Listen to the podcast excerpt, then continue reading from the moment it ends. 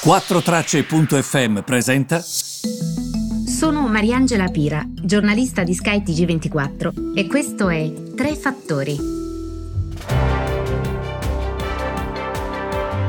Buongiorno a tutti, benvenuti, Tre Fattori, 27 novembre. Allora, partiamo subito da quello che sta succedendo sulle borse, nel senso che oggi è una situazione piuttosto fiacca. Uh, dobbiamo dire che ieri le borse sono state orfane di Wall Street, mh, mm, che era chiusa per la festività del ringraziamento e anche oggi um, aprirà però mh, mm, con degli scambi parziali. Questo porta ovviamente gli scambi ad essere inferiori rispetto alla media degli ultimi 30 giorni, proprio perché eh, ovviamente senza il lume di Wall Street le altre borse um, faticano un po' di più a livello di scambi, diciamola così. Eh, non mancano però le notizie, um, notizie eh, che do, mh, mm, ovviamente mh, mm, fanno sì eh, che dobbiamo partire da quello mh, mm, che ha detto la Commissione europea eh, scusatemi, la Banca Centrale Europea, in quanto eh, sostanzialmente Panetta, in una intervista rilasciata al settimanale portoghese Expresso, e il eh, membro del comitato esecutivo della BCE, Fabio Panetta, ha detto che agiremo senza ritardi per quanto concerne appunto preservare la stabilità ehm, della zona euro e siamo determinati per evitare eh, anche um, che sono eh, quello che è il disancoraggio dalle nostre aspettative in generale. Con la seconda ondata, dice Panetta, e questo è interessante perché arriva proprio dalla BCE. E, um, alcuni dei rischi a ribasso si sono concretizzati e il quadro inflazionistico si è deteriorato. Cosa significa? I prezzi continuano a scendere.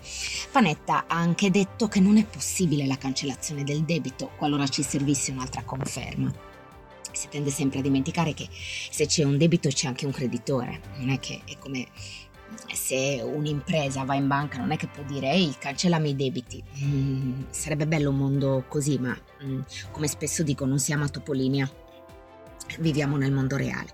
I titoli europei, eh, come vi dicevo, oggi sono leggermente in ribasso eh, oggi Wall Street sarà aperta per metà sessione, eh, i titoli nell'Asia Pacifico ehm, si sono comportati, devo dire, tranquilli, ehm, gli, gli, utili industriali della Cina sono cresciuti del 28,2% sull'anno scorso, nel mese di ottobre, quindi ottobre 2020 rispetto a ottobre 2019, questo è un bel dato. Eh? Gli analisti mi dicono che questo è un primo forte bel dato in arrivo dalla Cina guardando all'Europa, eh, AstraZeneca vede i titoli in territorio negativo, eh, questo perché ci sono stati molti interrogativi sul modo in cui AstraZeneca e l'Università di Oxford hanno testato il loro vaccino coronavir- ehm, contro il coronavirus. Eh, molti hanno espresso dei dubbi, mm, a partire dal capo della task force sui vaccini della Casa Bianca, su questi dati e su, anche sull'efficacia del vaccino AstraZeneca e mm, Oxford. Quindi questo va assolutamente detto.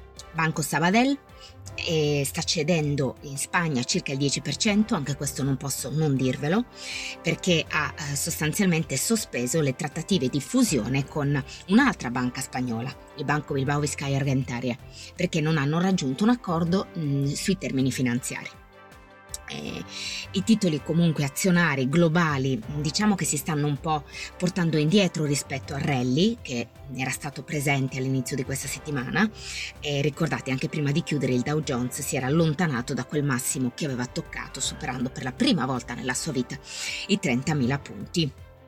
Eh, in tutto questo eh, fatemi solo ricordare due annotazioni. La prima, l'India andrà in recessione tecnica e la strada per la ripresa sarà lunga, spiegano gli analisti. Dobbiamo assolutamente guardare anche a questo. La seconda, Bitcoin, dopo essersi avvicinato al suo massimo, si è allontanato cedendo circa il 9%. Vedremo insomma se proseguirà la sua ripresa oppure no.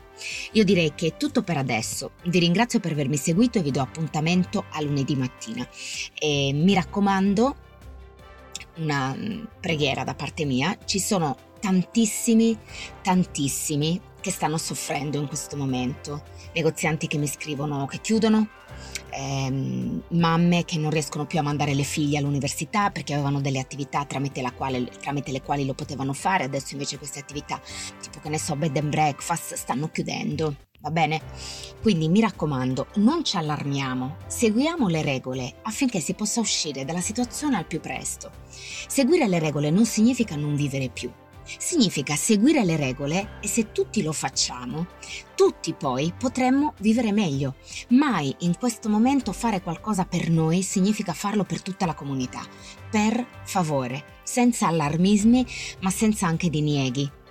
Perché io quando leggo i tweet che parlano di ambulanze vuote, sinceramente mi viene più che da ridere da piangere ehm, con le persone bisognerebbe lasciare queste persone in una stanza vuota con chi ha perso qualcuno in questi mesi. E mm, vi auguro un buon fine settimana e ci ritroviamo non la prossima, ma lunedì 7, perché io la prossima sarò via. Grazie mille e a lunedì 7 dicembre.